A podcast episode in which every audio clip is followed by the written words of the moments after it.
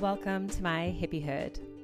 From formative years on the road in South America to Blueberry Farm homesteading in Maine, Arwen Moonrise takes us on a journey of what makes her an inner hippie today. Like an urban organic farm, we meet the best of both worlds.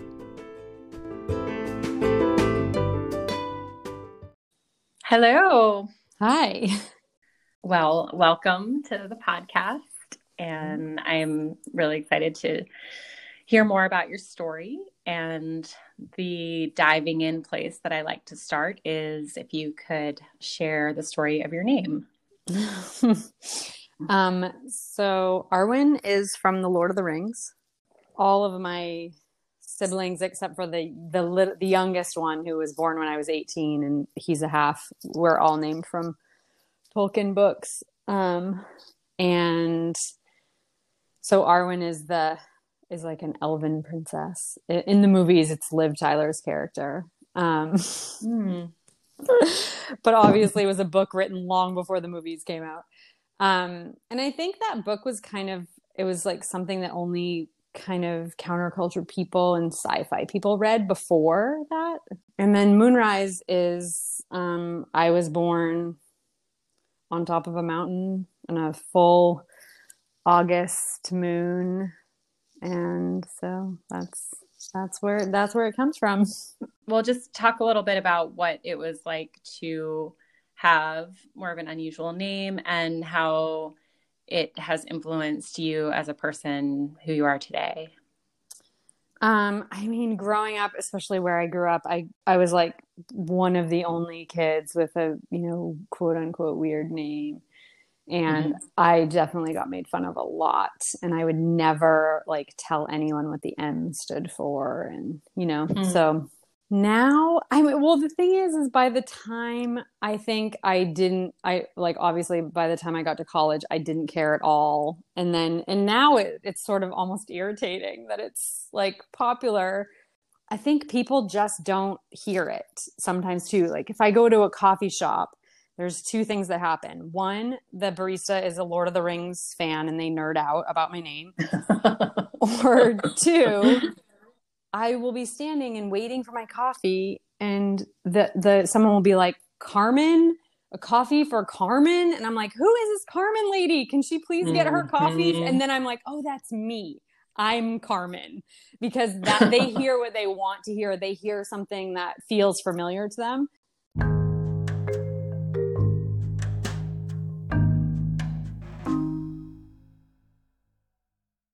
Take us back in time and tell us what made your childhood a hippiehood. What were some of the things that you would say, um, yeah, kind of put you in that that genre?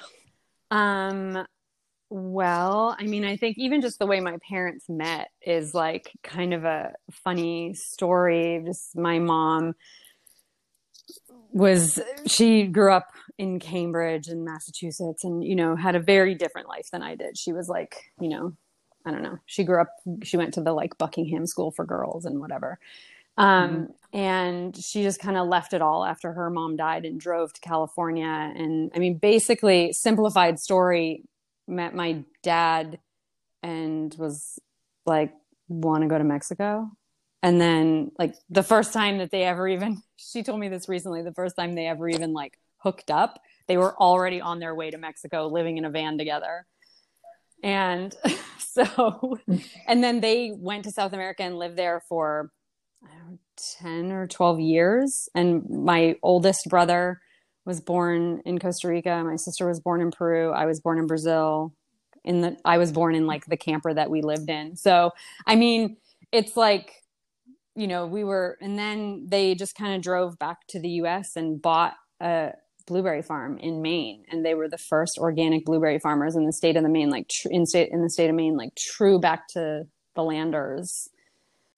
Such a theme of the going to California, the van, just getting in a van with someone that you don't know, and like and setting on an adventure. Totally. And so when they moved when they bought the blueberry farm and moved back to the states did their values and their hippie lifestyle continued or or was that kind of a settling down that shifted things? Or talk a little bit about what happened once you were homesteading and oh yeah definitely. I mean like i said they were they were like pretty big in the activism of making sure that maine didn't become a place where just like all the blueberry fields were sprayed um, with with pesticides. And so they they were definitely kept the ideals. We pretty much only ate what we grew. I mean, I think, you know, we would go to the co op for things like brown rice and lentils and stuff, but really, my mom canned everything. And so in the winter, it was just, you know, canned whatever we grew in the summer, like not from a can, but you know what I mean? Truly canned. Mm-hmm. um, I mean, that was their, that was their life. That was their job. So definitely kept with those ideals. And after my parents got divorced and when when I was maybe in like mm, sixth grade or something like that, my we moved off of the farm. Seventh grade, we moved off of the farm and um, we still it, my my mom still owns it, but and like moved into town and that was my first sort of just glimpse into a what what normal life was because we didn't have a TV. I mean, it's not that I never saw TV. I did my dad had a friend down the road who sometimes we would go to his house. My dad loved Star Trek. We would go over to his house and watch Star Trek. um, but just like the glimpse of, of of of town life, and I mean, I the town that I grew up is in is a tiny town. I think there's only oh god, I don't even know, but you could drive you can drive through the whole town in five minutes. Um, mm-hmm. so, but that just felt like big city life to me. And, uh, Mm-hmm. So just so different because, you know, we were shopping at the grocery store and, and, doing all this stuff that we just had not done. And I mean, obviously I had done it. My grand, like we would go to my grandparents in the summer and I'd been to, but it was just this totally diff, like shift in my whole reality.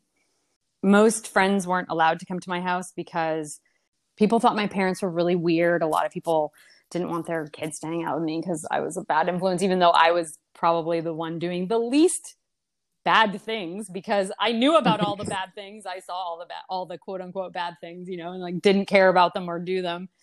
I um I, I was super aware when I would go to other people's houses that like even the way my house was decorated was so different and you know like the books that my parents had and I was super exposed. It just wasn't, but I, but I, and I was so aware of how different, like my, it was at my friend's house than my house. You know, even we had all the decorations, the stuff on the walls, the rugs, the, the, um, the pillows, everything was different because it, it, it was like things my parents had collected in South America and like brought back with them or things that were handmade. And, you know, same with like my yeah. clothes and stuff like that. You know, it was just, I was definitely the weird kid. I got made fun of a lot. I always wanted to be super normal then. Mm-hmm. mm-hmm. now, yeah. now I'm, I'm, mm-hmm. I'm like so grateful now. Even, God, things that I would never dream of now, like my friends got their clothes from the Gap. I was, mm-hmm. you know, it just seemed uh, we got our clothes from this traveling bus. It was like basically a Goodwill on wheels called the Recycle Bus. And it would drive around and it would stop at the farm. And it was just this big pile. It, it, I'm a Virgo. And now when I think about it, it actually gives me like Virgo nightmares thinking about like this messy, horrible pile of old things. Um, yeah but I love that. I love that though. It's like this store coming to you. If you did live somewhere rural, that sounds awesome. I, it's like right. I guess a, tra- now, a traveling salesperson. Yeah, true. Yeah, now yeah. it kind of sounds like cool. I would love for like a vintage but recycle bus to come to me. It was I was so hyper aware of like things like a box of cereal.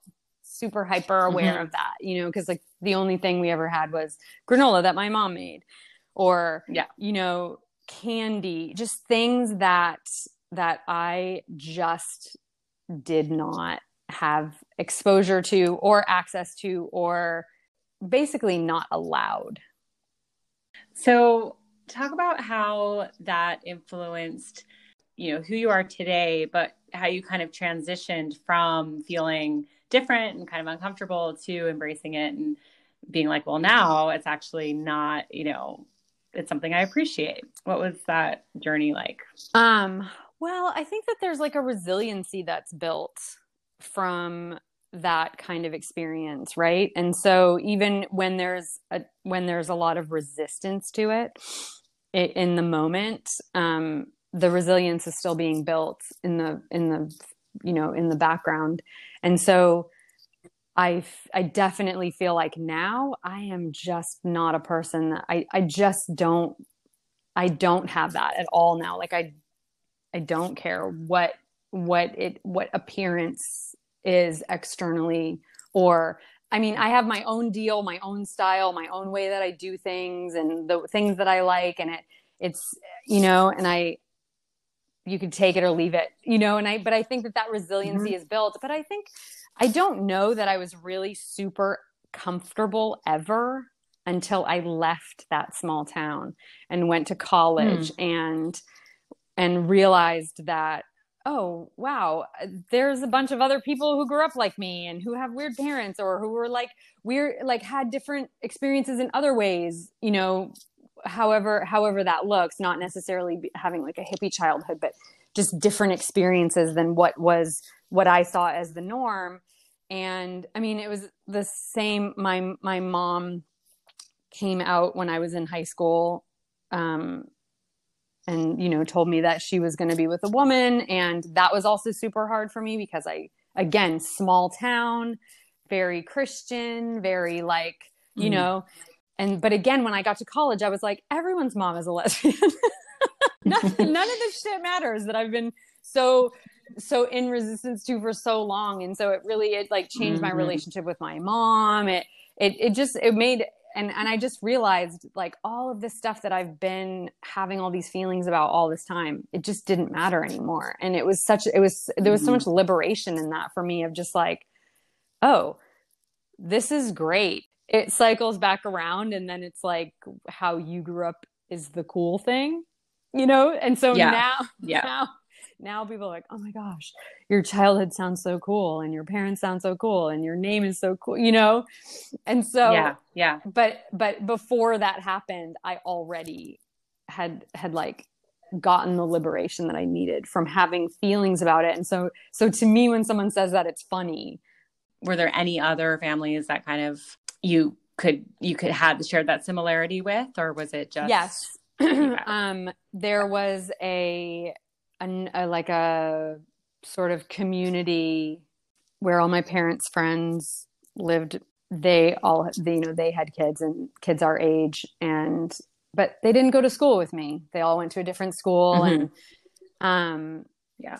But yeah, yeah. So I definitely had, you know, hippie friends, and on the farm because because of the nature of blueberries and you know just my parents knew so many people from all of their travels there were people living on our farm in the summer when it was blueberry season all sorts of people and they had kids. And so it wasn't like i just was alone you know because we had teepees and stuff on the land and people were living in campers and and obviously people who who had a similar way of life because they were doing this sort of like migrant thing or traveler thing. Yeah. So even though there were a couple your the majority of the experience was feeling that until you got to college it was hard kind of hard to relate to other people having a shared experience. Yeah. And in high school i just did my yeah. best to like fit in and it, it was actually really mm. disastrous because mm. i'm i don't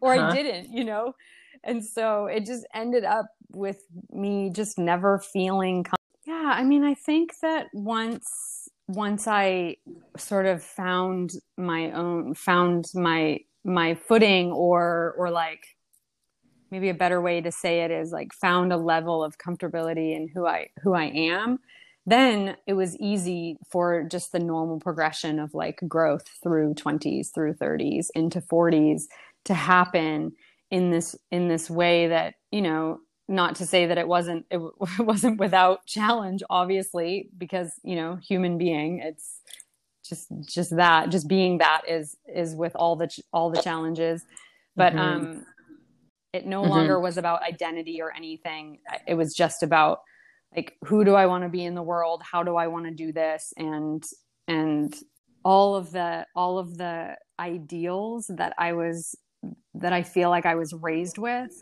are definitely still a huge part of my life. I kind of joke sometimes and say that i'm like a hippie on the inside because um, I don't necessarily look like a hippie at all. I mean, I don't know. I don't even know what that looks like, but I, I don't think that I hmm. do. You know, uh, all I, I, care about, you know, like where things come from that I buy. Like I don't wear anything synthetic. I I only shop from you know local when I can. You know, if I can find it, organic cotton. You know, just versus you know conventional. I will do my due diligence to like put my my money where my my values are. And mm-hmm. you know same with like the food i eat.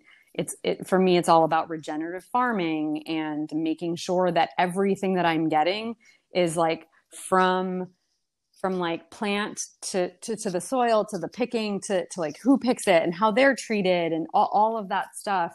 And i think that that comes from like one knowing what that work actually is and two valuing the the like what it takes to to create something you know? And so mm-hmm. there's like this like deep seated uh, foundation in that for me that that creates so that I because I don't know another way even though I know it exists right? Like I mm-hmm. see it. I live in the city. I'm like I drive a car. I do all the things but but because that's so rooted in who I am, it's doing it the best way and the best way for everything and every being involved is the most important thing to me.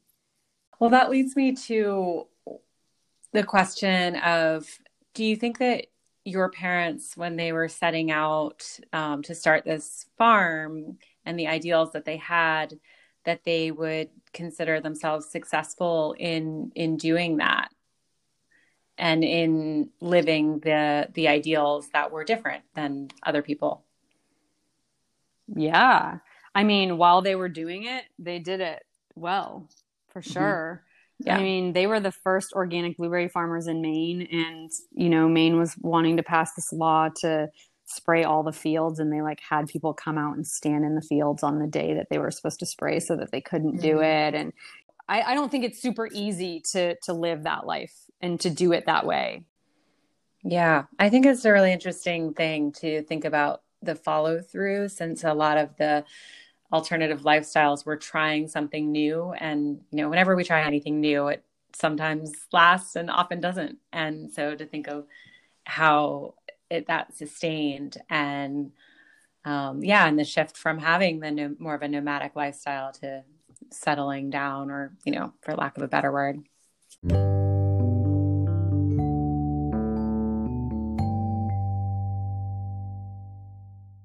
So you live in San Francisco, and can you talk about the kind of work that you do? And you mentioned a few things about your lifestyle and the values that are there. But if there's anything else you want to share that you feel was influenced from your childhood or not, like things that you're that you're doing differently.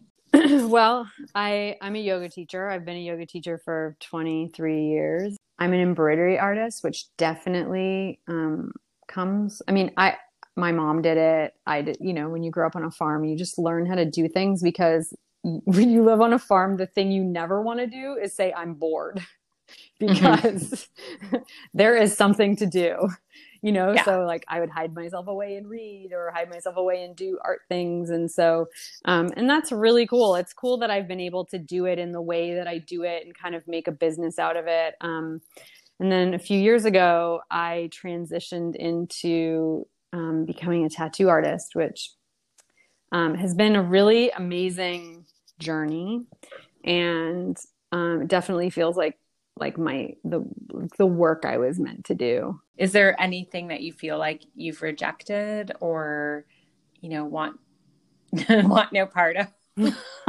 um, God, that's a good question. Um, you know what's really funny is that I've noticed something about myself, and I, I mean, I don't know. I, I can only assume that this is why, but I'm kind of a prude.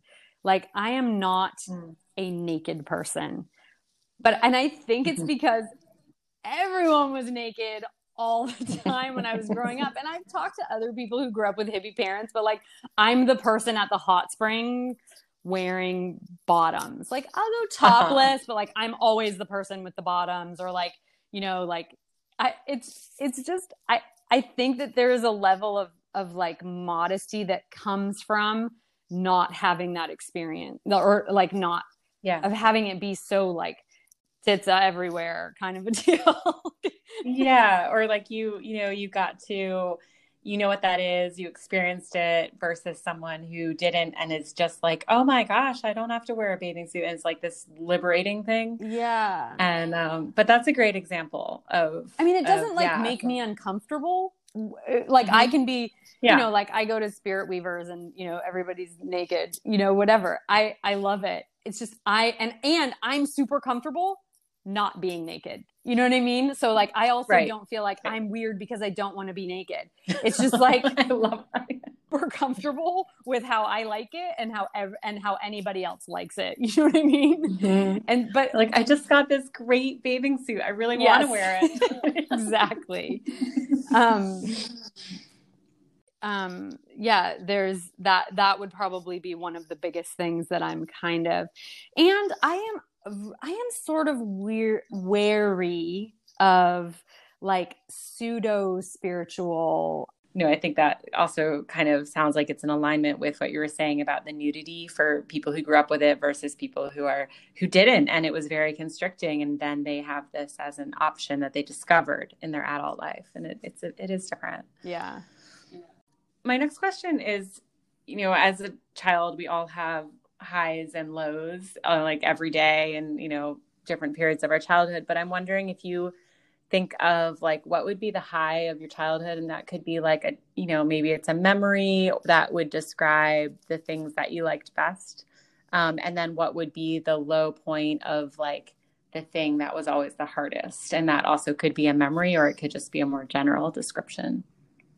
When i think about the high of my childhood it's really like a smell that sounds mm. weird. It's like the smell mm. of mm-hmm. dirt and blueberries and you know winter mint mm. and um, apples from our orchard and like it's it's like smells those smells the smell of the cornfield um, the smell of mm-hmm. the specific smell the god this is this is actually kind of gross but the specific smell of a potato bug which my mom used to have us pick off of the potato plants like you know we would get like a penny a bug or something like that you know and um mm. and that it was this really gross smell but it's like those smells are are kind of what make up what make up like the highlight of my of who I am even just like yeah it's a it's like a mm-hmm. montage of smells mm.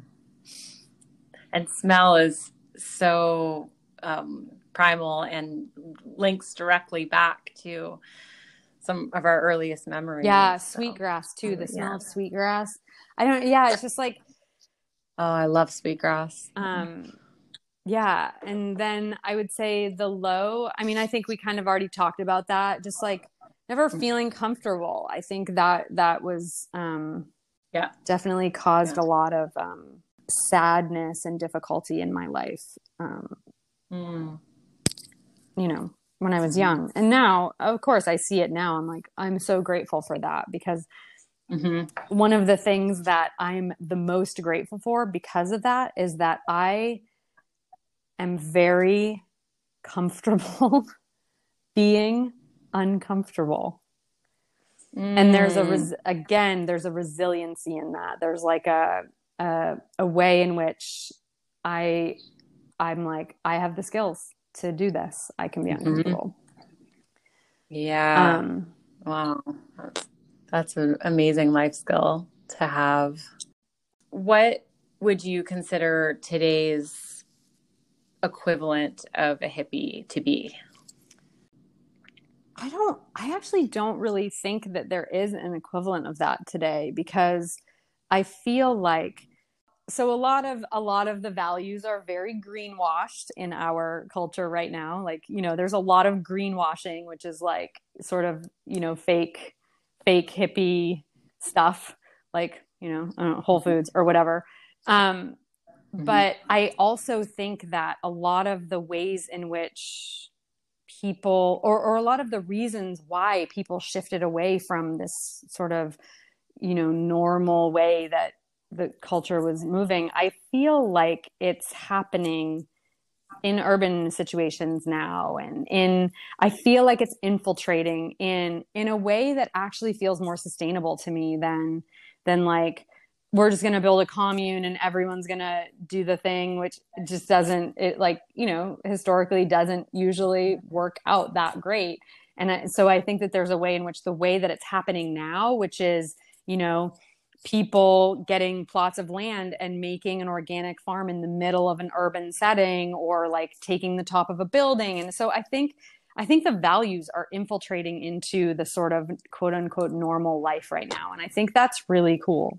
On top and the sort of like side note to that is what comes with that is a lot of like sort of bullshit greenwashing but you know i think it's i just but i also like i personally have some really good friends who are doing the homestead thing and doing it in a really amazing way in a way that's like super inspiring to me. And you know it doesn't mean that it's easy but it it's it's accessible in a way too i think now that which in a way where it was harder when our parents mm-hmm. were doing it yeah.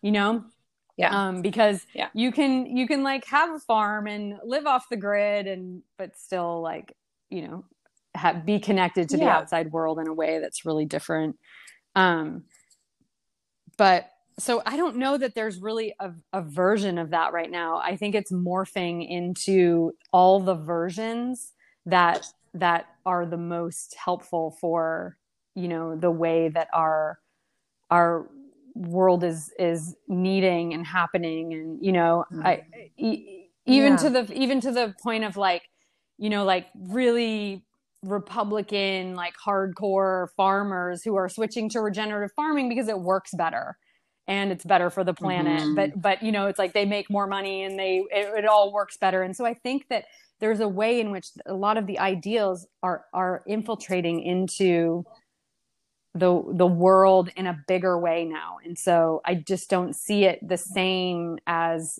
you know like what our parents were doing as a rejection of culture. It's like how can we bring it in? And i think it's cool. Obviously there's there it's problematic. Everything is problematic. You know, being a human is problematic. Mm-hmm.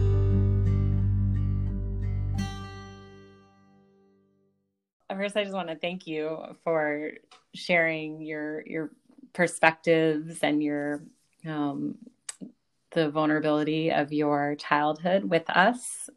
And then I just want to ask you you spoke about what was the low point or the most challenging point for you. And I'm wondering if they had their ideals and their vision of how they wanted to bring up their children and create their lifestyle, but knew that there would be a feeling of alienation and otherness, what would you tell them now so that they might change something in order to not give up their values, but to for their for you as their child to feel more included or um, not as you know different?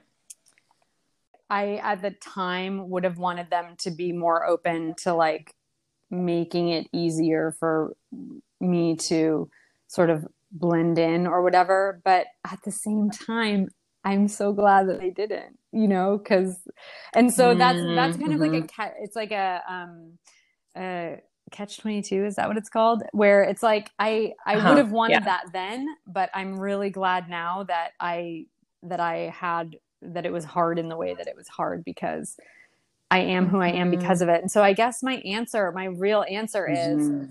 I don't I think every single person is doing the best they can when they're doing it. And so there is no other way.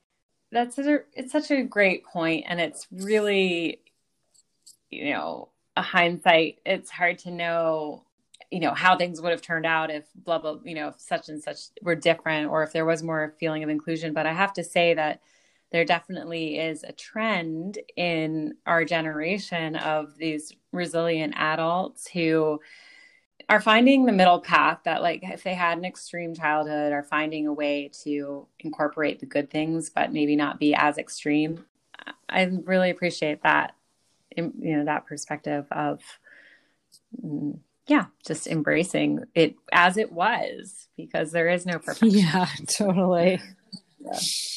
yeah i mean it is what it is you mm-hmm. know my dad always used to say that what it is is what it is